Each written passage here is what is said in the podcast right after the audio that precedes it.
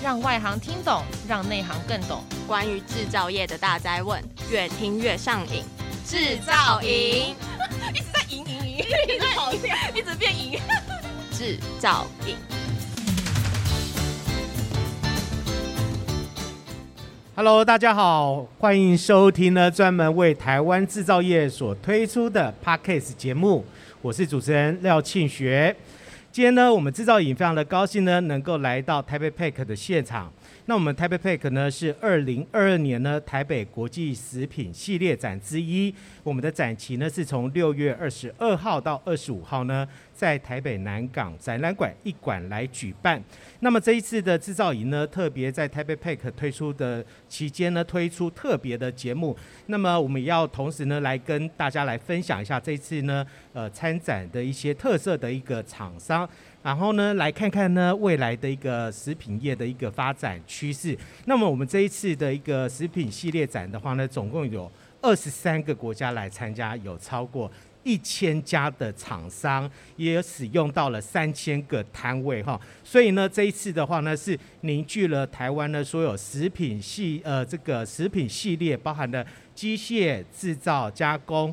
呃，这些厂商呢，一同来共襄盛举的哈，所以这里面的话呢，可以看到很多很多未来的食品业的一个发展的一个趋势。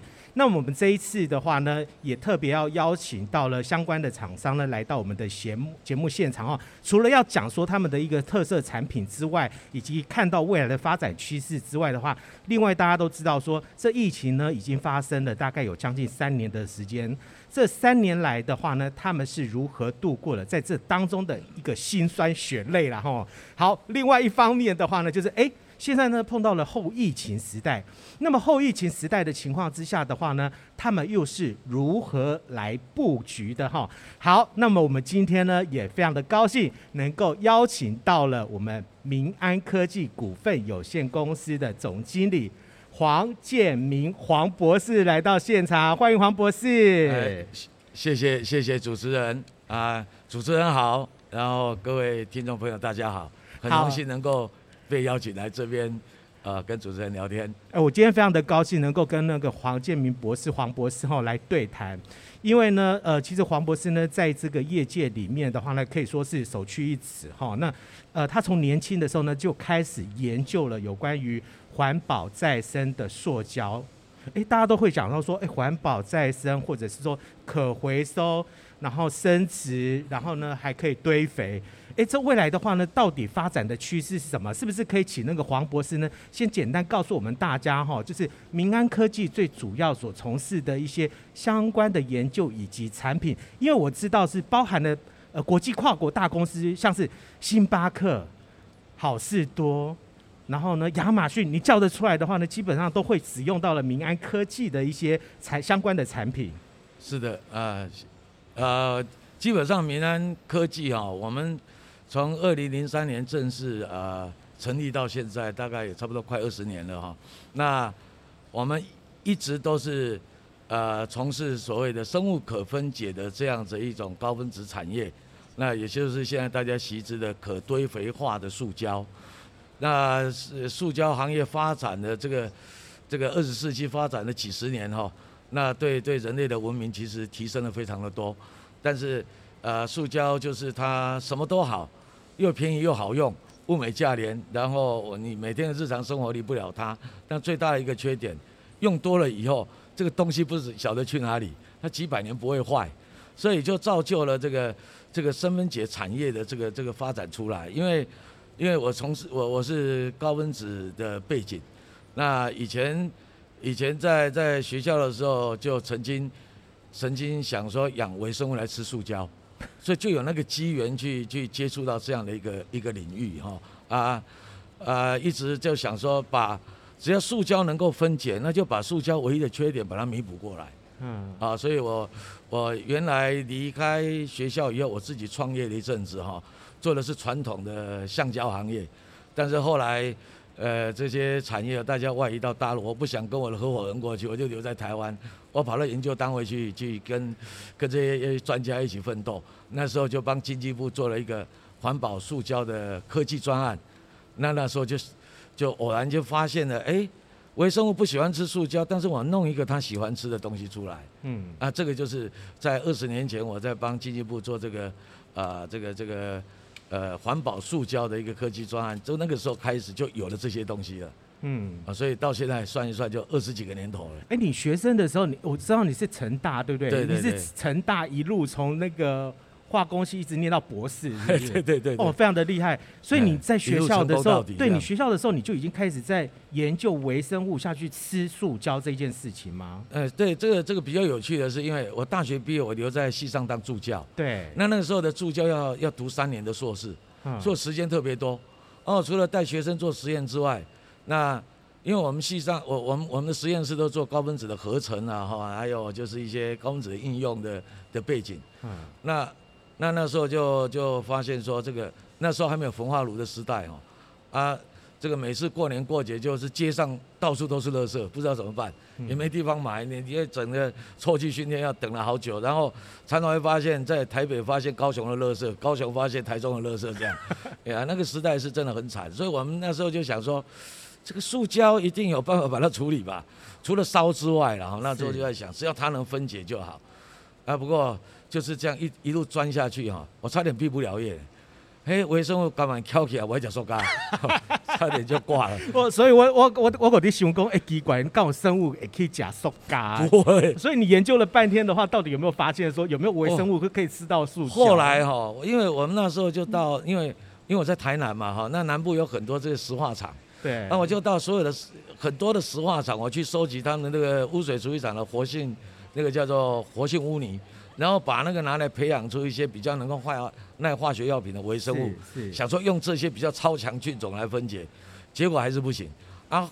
所有的塑胶大概能念得出名字的大概都不行。后来其实那时候在找有没有塑胶能够被分解，后来找到什么？找到我们在吃口香糖的那个材料叫 PVAC，勉强这个老兄可以水解一下，那微生物可以把它攻击一下，就这样有一点点 data 还好可以毕业，嗯因为最起码找到一个分解的机构出来。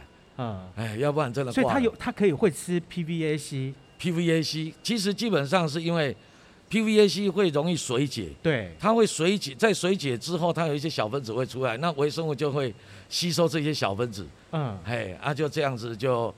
就可以慢慢的去分解它。你像，不过速度比较慢。你像自然界里面的话呢，有很多的东西的话，它是没有办法被分解掉。你不要包含金属哈，它是，对对对，它后来呢，它还是会呃，它还是会存在的哈。是。可是比如说像水污染的话，水污染的它的一个处理方式的话呢，也跟那个黄博士刚刚讲的一样，它其实是去培养那个微生物，对，去把那个所谓的污染物呢把它吃掉，然后让它沉淀，沉淀完以后呢，它自然的水它就可以排出掉。是。但是塑胶的话就很奇怪，你怎么样使用的话呢？所有的呃微生物啦哈啊，或者是生物啦哈，你要吃它，它都不会吃，东北讲，对啊，它就存在一个很大的问题。对啊，对啊，对啊，它结构太强了，它整个碳氢链是非常的稳定。对，所以而且没有营养价值，微生物根本没兴趣。嘿，所以后来那个题目就不敢再做下去，我博士班就换题目了，我搞去跑去换那个 液晶高分子去了，做 liquid crystal 去了哈。啊，不过换句话说。这个过程其实对我现在做生分解都有帮助哈，啊，原原来的观念，那个微生物它有它它比较喜欢的这些结构，其实天然的材料都是可以被分解。那什么样叫天然材料？像天然的碳水化合物，就我们人吃的这些东西，或者一些动植物这些啊，或者一些蛋白质之类的，微生物喜欢吃，所以这个就给我们很多的灵感。那到后来我们在做生分解，我们就是要要合成的机构就是往这方面去着手，就模拟。自然界的这些化学结构，那果然这个微生物就会去消化它了。嗯，嘿，所以是虽然换了题目，还是有帮助了。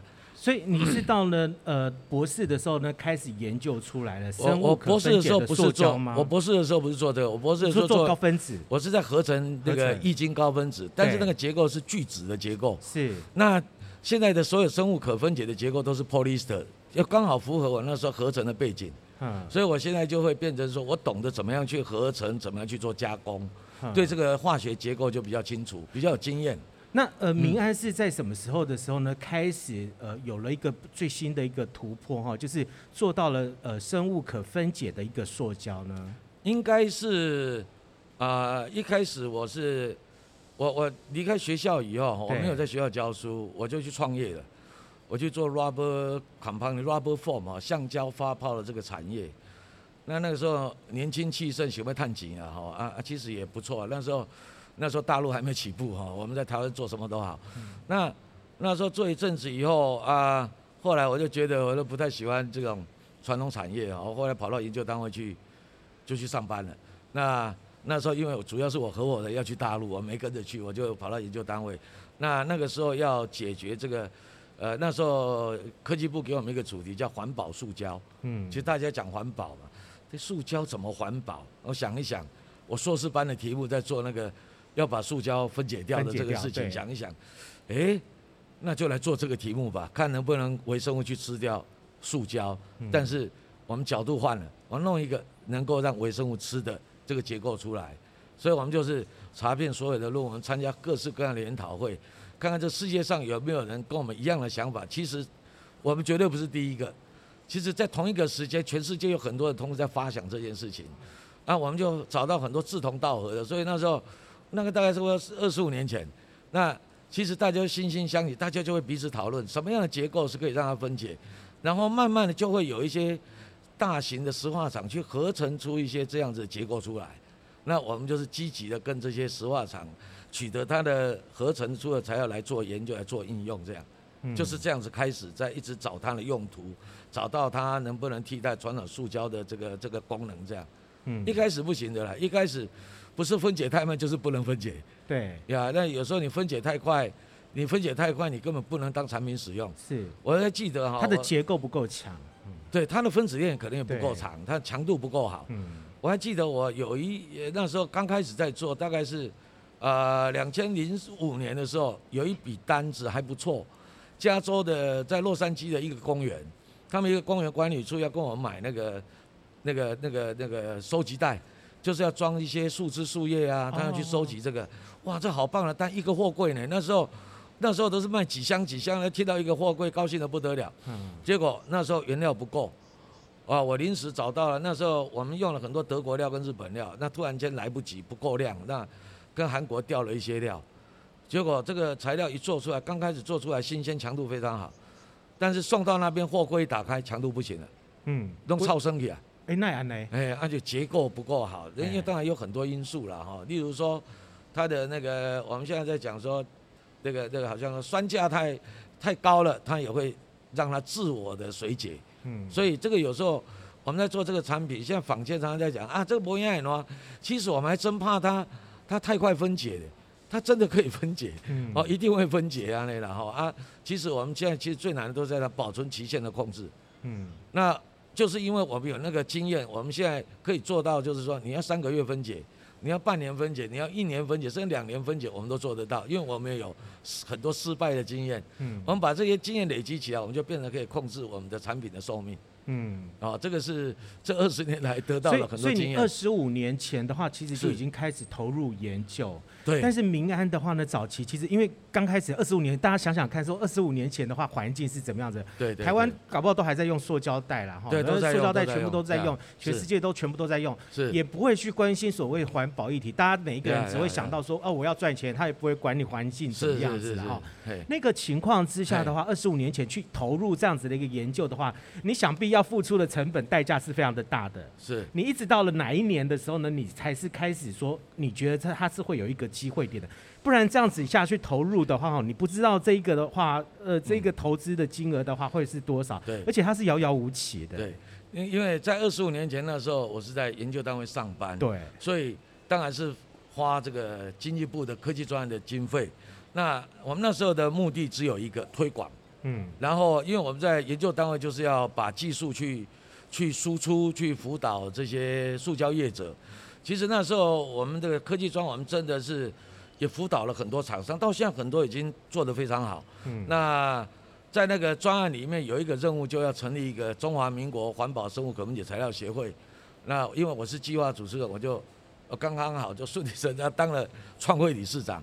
所以那时候就是帮这些会员。其实那时候我没有在做生意，我就纯粹在服务。对，那把技术就是推广，推广，然后告诉他们真正的观念，然后有时候要出国研讨会啦或者展览，我会跟他们就邀他们一起去。那时候我就带着协会的这些这些这些会员，我们就一起到全世界去闯。因为那时候在台湾完全没有生意，嗯，虽然我们再怎么推广，大家就哦很好很好。因为其实这个哈跟呃国际的趋势跟政府的政策其实有很大的关系。对对对对对对对，对。所以那时候那时候只有一个想法，很简单，找先进国家去推广。对。那真的在先进国家，真的还是可以卖一点东西。所以最早接受这个产品的是日本跟欧洲。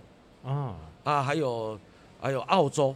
就这三个地方，那美国啦，大概还没有感觉那时候。嗯。你怎么跟他讲，他不理你。是。啊，那个大概在在两千零，因为我两我在数学中心三年以后，我就到学校去教书，我就跑到修平科技大学去教书，就是在那个时候基本上还没有什么像样的市场。嗯。你知道，我成我两千零三年成立的时候，我们第一个客人，我帮他打个广告，马可面包。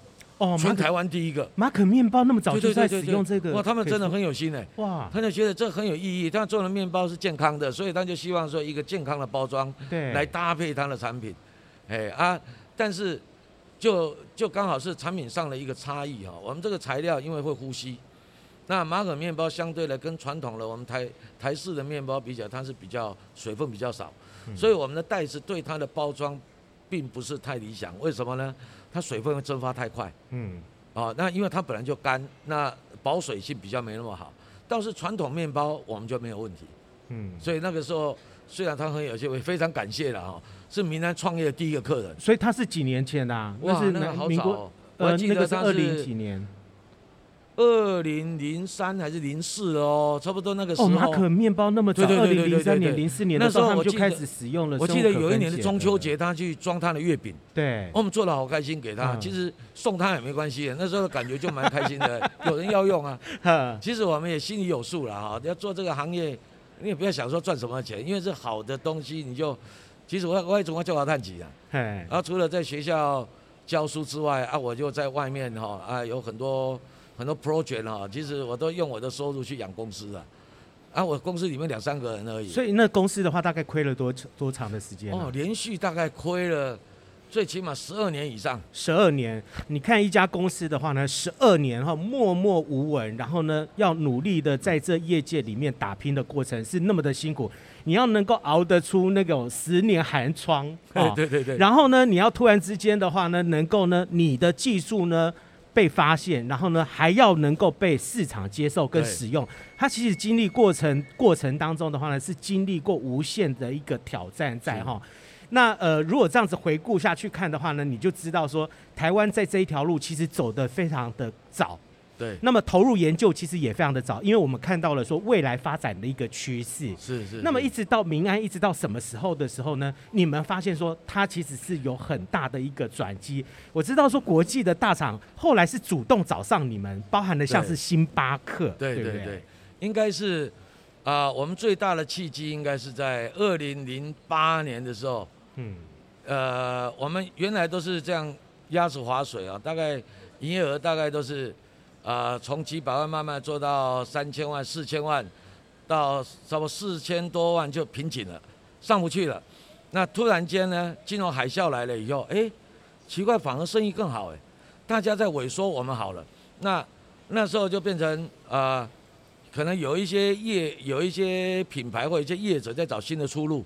那原来的产业都被被打击了嘛，嗯，所以他们找新项目，所以我们那时候反而多了一大堆品牌客人跑出来。虽然他们买的不多，但是他们要 CSR，所以都常常有那些所谓的有那个 legal 那个叫做 Green Department 的有大的型的系统，那 Green Department 都会找上我们。然后那个时候就开始就慢慢觉得感觉来了。然后呢，最大的契机是在二零一零年的温哥华奥运。嗯。那温哥华奥运那时候，那个他们要做一个零废弃物的奥运，那他们原来用的餐具呢，就。也到处去买一些号称可以分解的，嗯。啊，结果他们大概后来就是有主办单位啊自己拿去做检验，一分析，这不对哦，这是塑胶加淀粉哦，这不能用哦，嗯。啊，结果我们就临危受命被他们找上了，因为我们那时候很早就办了很多相关的认证，因为我是协会的理事长，我带头做，所以美国的认证我有，欧洲的认证我有。所以当初主主办单位就跑到美国的堆肥协会去问，哎，有没有人有这真正的认证？他们就说，哎，赶快找黄博士看能不能帮你，剩下三个月，嗯、我们要做整个选手出的所有刀叉子，还有还有三明治袋，一大堆都都跟他做。嗯，啊，我们就是那一次做了以后，就就突然间出名了，为什么呢？模具来不及重开，嗯，啊，我也没有打奥运的 logo，没有，我的现成模具下面就是密码网页，嗯，我就这样送出去了。结果我们也不用出钱，就有了广告。结果这个奥运完了，就很多人找来了。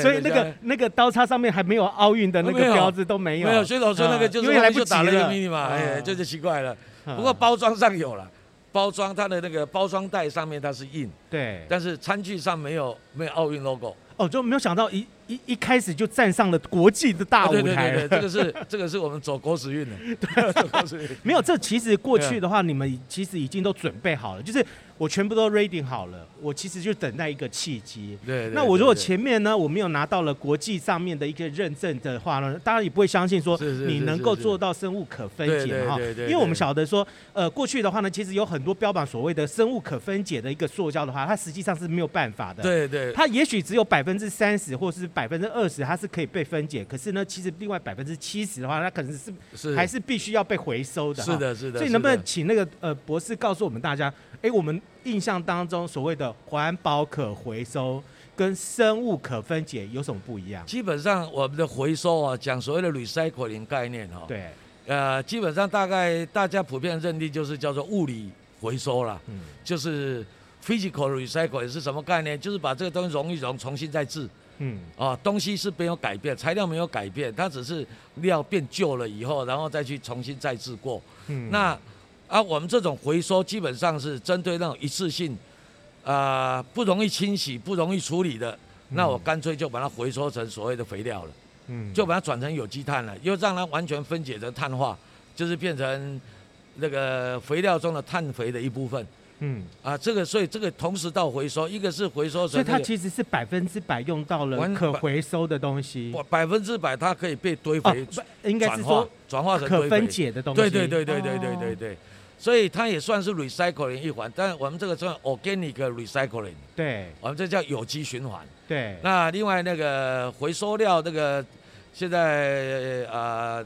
外面常常在讲的这回收，其实就是所谓的 physical recycling 的概念。嗯，嘿，是安内查理加。所以它那个回收的话呢，其实就是我回收了以后的话，它可能可以再经过二次加工，然后还是，但是它的塑胶还是存在的。对，对，对。它可能本来是呃做到一个塑胶的容器或是使用，然后之后呢，它可能做成衣服，然后它逐渐的递递减。它的使用的一个方式，嗯、对，但是它其实塑胶都还是存在，它还是存在，所以它其实最后还还脱离不了，最后你还是要烧掉了命运。所以因为它东西一直 downgrade，最后还是不能用。所以我们看到很多那种什么呃海洋海废弃物啊，然后呢，后来呢呃很多的鱼的肚子里面，你可以发现说。它可能不是整片的塑胶，它可能会是塑塑胶微粒。对对对。那其实它都还是存在的，这对于地球以及环境上面，它其实还是有危害存在的。但是我们生物可分解的话，它最终的目的的话呢，它就化为尘土，用来供了哈。就干掉做肥料了，就全部都变肥料了。对对对对。好，那这生物可分解的塑胶的话呢，可以用在哪一些地方？比如说你刚刚有特别讲到星巴克的话呢，是用你们的。吸管、吸管跟餐具，餐具、餐具的话，就刀叉吗？对对对对，它吃蛋糕的那个叉子啊、汤匙啊之类的。哎，那个强度其实要很高呢。啊，我们都不错呢。嘿，其实我们引以自豪的，可能全世界雄用哎。我们除了可以通过可堆肥认证，在十二周的堆肥环境可以被分解掉之外，嗯，我们还可以在洗碗机里面洗。啊，使用期我们还可以跟客人保证两年。所以洗碗机可以洗，洗完还要烘干，不是吗？对啊，高温也 OK 吗？对啊，对啊，啊，我们有我们有特殊专利啊，把它、哦、把它，它可以最高的话可以到几度啊？我们的热变形温度可以到一百一十八以上。对，其实就是一百一，我们就讲一百一十八。我们现在所使用到的任何的呃食物的装载的器具跟用具的话，你们都可以做，都可以做，只不过是盘子也可以。可以哦，可以，都可以。那盒子、筷子啊，盒子都可以，都可以。对对对，你要微波使用的，我们也没问题。对，但是烤箱不行，因为它熔点就没那么高。对，就不要放烤箱，微波大概都没问题。嗯，嘿嘿。那呃，包含了我们现在很多看到的那个台湾哈，那个书那个国际上最有名的就是那个珍珠奶茶，啊，是是是，珍珠奶茶那个杯子可不可以？啊，可以啊，也可以哦。可以啊，可以啊，可以啊。啊，我那塞辛苦黑浴巾上面嘿嘿，有有，等一下我摊位那边有一大堆浴球，随便你拿。哦，那边也有啊，哦，专业制造厂。好，那那我再直接问喽 哈。啊，我们现在也很多看到很多人讲究环保啦哈。是是是。然后呢，大家都呃不想使用那个，比如说便利商店所使用呃给你的那个咖啡杯啊啊，那我是不是自己就带这个自己的杯子去？哦，我自己那个随行杯哈啊，运动的时候呢，练瑜伽的时候呢，我也会拿那个水壶啊。对啊。那水壶能不能做？水壶我们有。嗯。我们今年的那个环法公开赛，那个选手在用的那个水壶啊，那个水瓶那个，就脚踏车的那个公开赛那个，就是我们提供的。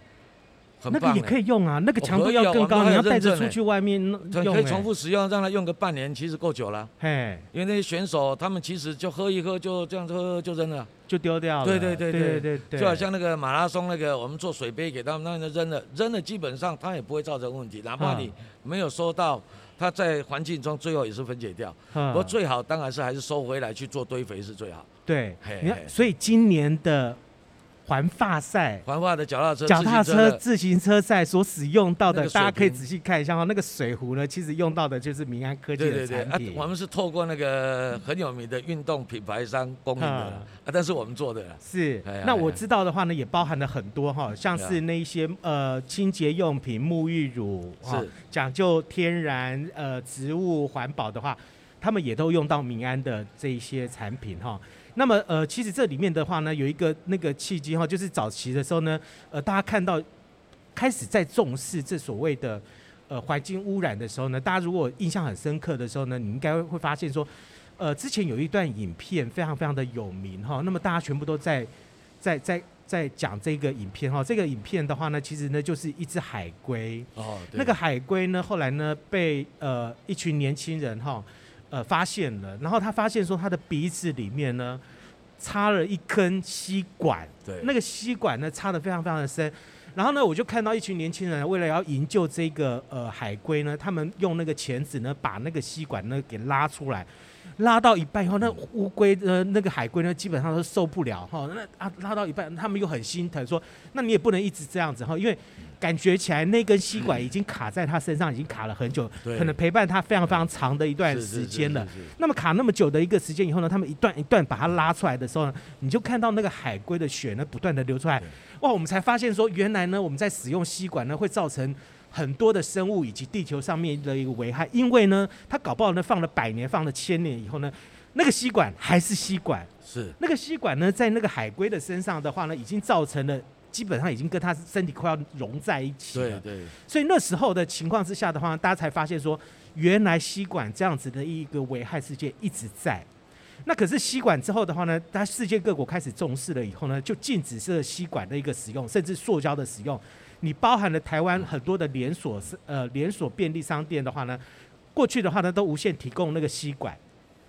那个吸管全部都是塑胶，然后呢，过去呢也有提供那个所谓的塑胶袋。可是我知道那个像是便利商店 Seven，他们其实很早也投入了那个生物可分解的塑胶袋。我早期的时候，我记得那个塑胶袋好像很薄那个嘛，对不对？做给他们也做了差不多将近快十年的生意。哦，那个也是你们的，也是我们做的。那早期的时候那个对啊对啊，软软的提供那个软软那个也是你们的啊，只是我们都没广告，上面就打了一个 mini 嘛，因为没有没有人知道 mini 嘛是，因为我们在国外打 mini 嘛。对啊，因为当初跟 Seven 谈好了，就是不能写名单出来，打密码这样，因为有认证的关系。其实那一件事情的话，其实影响也非常的大，因为国外很多人来台湾以后呢，他们才发现说，原来台湾对于环保是那么的注重，连那个呃便利商店所提供的塑胶袋，它都是生物可分解的。对对对对。好，那我再请教黄博士，就是像我们所使用的到的那个生物可分解的一个塑胶的话呢，它必须要经过。回收的堆肥处理吗？还是说我们就把它当做一般的垃圾，把它给丢掉了？基本上，呃，这种可堆肥化的材料哈，嗯、你可以把它当做是一般垃圾。假设你没有办法把它分类出来去堆肥的话，你拿去烧，最起码它可以减碳三成以上，因为它的化学结构的关系，嗯、跟那个传统的塑胶比起来，它的二氧化碳排放可以少百分之三十。OK，那这是第一点。那如果说今天你去那个那个掩埋或者去去做堆肥的话，它的二氧化碳就没出来了，嗯，它就直接回到土壤了。所以我们其实最有效的处理方式，但我们不是做掩埋，我们说做堆肥。如果你把它做堆肥的时候呢，你的碳通通转成有机碳回到土壤，你就固碳回来。所以这个不是只有减碳而已，你甚至还可以达到负碳排。因为假设我这个袋子又是天然物的来源的话，哇，你这是减碳百分之百以上哎。嗯，所以这个其实是为什么这个全世界各国现在一直在争先要这些东西，而且现在料是不够的，现在目前。所以我觉得这是一个很好的一个减碳的这个良方妙药了哈啊，包括我们台湾现在有很多这些国际品牌业者，尤其电子厂，他们必须要减碳。一些大品牌，它要减碳，所以他们就一直找我们看看有哪些方面可以供应给他们，甚至连他们衣服包装袋都好。嗯，像这个，我觉得都是可以跟对大家有一点帮助。嗯、那因为未来这个碳权大概避免不了了，是。已经都在开始在算了，所以随时做都不委婉了哈、嗯、啊，所以呃，我们就积极的还是就提供给各行各业，他们需要什么样的需求，我们这个材料我们可以做给他们，同时。我们想办法在在一直在在在在跟环保署在跟他们谈，尽量要让这个东西能够进堆肥厂。原来是说台湾没有堆肥厂，现在角度不是哦。其实台湾有很多堆肥厂，而是什么事情呢？是他没有把这些法条，把它让这种可堆肥材料回到堆肥厂。嗯。他不给他进来，所以这个是行政上的一些法条，还有一些使用程序的问题。这个其实要大家一起努力了哈。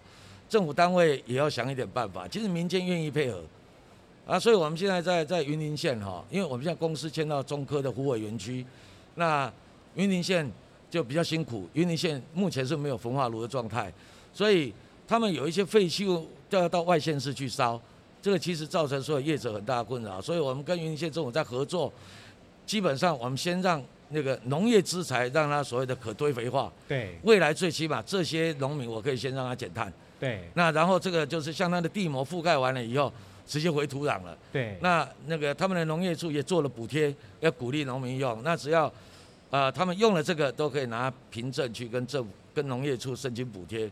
我觉得云林县这个农业大县，他率先这个抛砖引玉这样做非常好，刚好符合了联合国在年初的时候他公告了，嗯、呃，未来的农业资材，除非你是百分之百重复使用，要不然你就用。这种可堆肥化的材料来使用，传统塑料拜托大家不要再用了。嗯，所以这个其实我我觉得台湾我们可以做得到，因为我们技术都在。是，而我们有能力做啊，赶快去做。虽然不是联合国的一员，但我们都做到了。是，哎呀哎呀，所以我们不只是从那个餐桌哈，连它的一个呃食物的一个旅程，连它呢最原始的一个种植的一个方式的话呢，其实呢我们就已经开始要导入这所谓的生物可分解。你包了很多人在种那些呃蔬菜的时候，他用到的那个农业地膜，对，就是大家看到那个黑色的那个塑胶膜，有没有？